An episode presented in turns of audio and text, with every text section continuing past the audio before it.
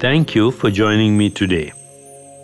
Yesterday we understood that we are not a body, and today we go a bit further and ask Am I my mind?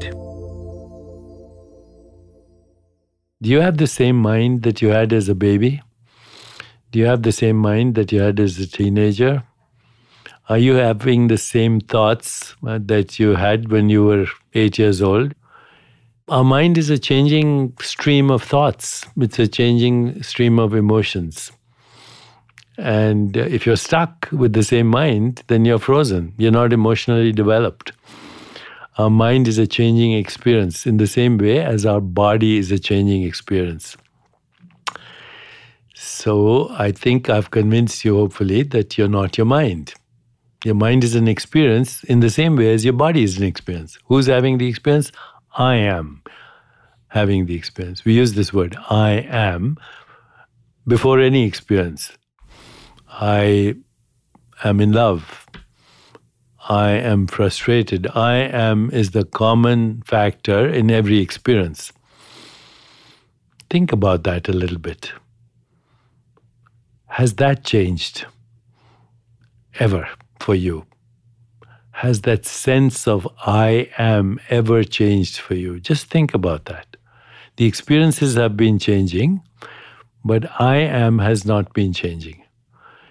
So if you shift your identity from all your provisional identities, provisional I mean you can't hold on to them. They're ungraspable. No thought can be held on to. Try it. Try to hold on to the thought you're having right now. Or just tell me what thoughts were you having at 3 p.m. last Thursday?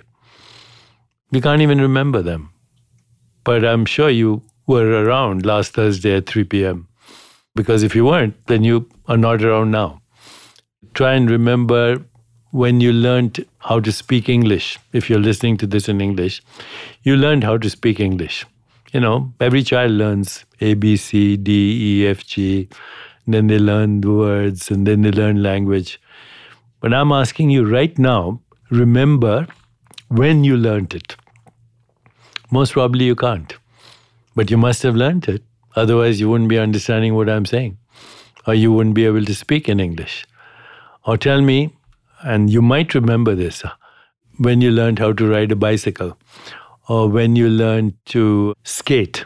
I learned ice skating, then I didn't learn for 20 years, I didn't skate. And then one day I went to an ice skating rink, picked up the skates, and I was skating. Now, the brain who learned to skate is not the brain who's skating today that brain on every molecular level, every atomic level has come and gone. Just like the rest of your body, cells come and go, atoms come and go, but you're there. Who is this you that is always there in the midst of a changing body, in the midst of a changing mind, and even in the midst of a changing personality? Because our personalities evolve over time. So I am is the common factor in every experience. Before I am this experience or that experience or this experience or that experience, I am is always there. If I went inside your body, would I find you? This is what religious traditions teach us that there's a soul inside your body.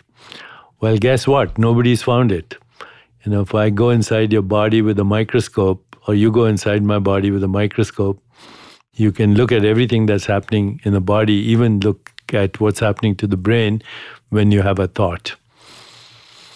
But, you know, go behind my brain or go inside my brain, you won't find a little Deepak looking out at the world through the brain or through the eyes. Not to be found.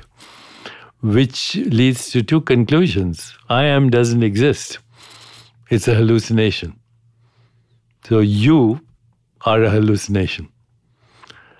Now, that's pretty difficult to convince you, I think. You exist. I think you'd agree that you exist. Whatever you are, whoever you are, I think you have a sense that you exist. That sense of existence is I am. That sense of existence is I am. It's fundamental to our existence. What's fundamental to our existence? The awareness of our existence. Everybody says existence is a very fundamental fact. By existence, I don't mean anything mysterious, I just mean anything that exists.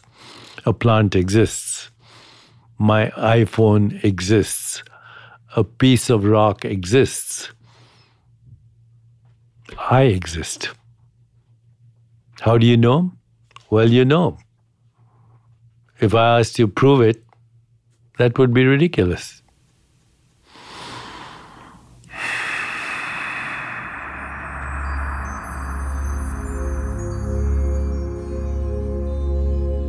You know that you exist. And you know that everything you look at seemingly exists. But tomorrow, let's examine that in a really, really fundamental way.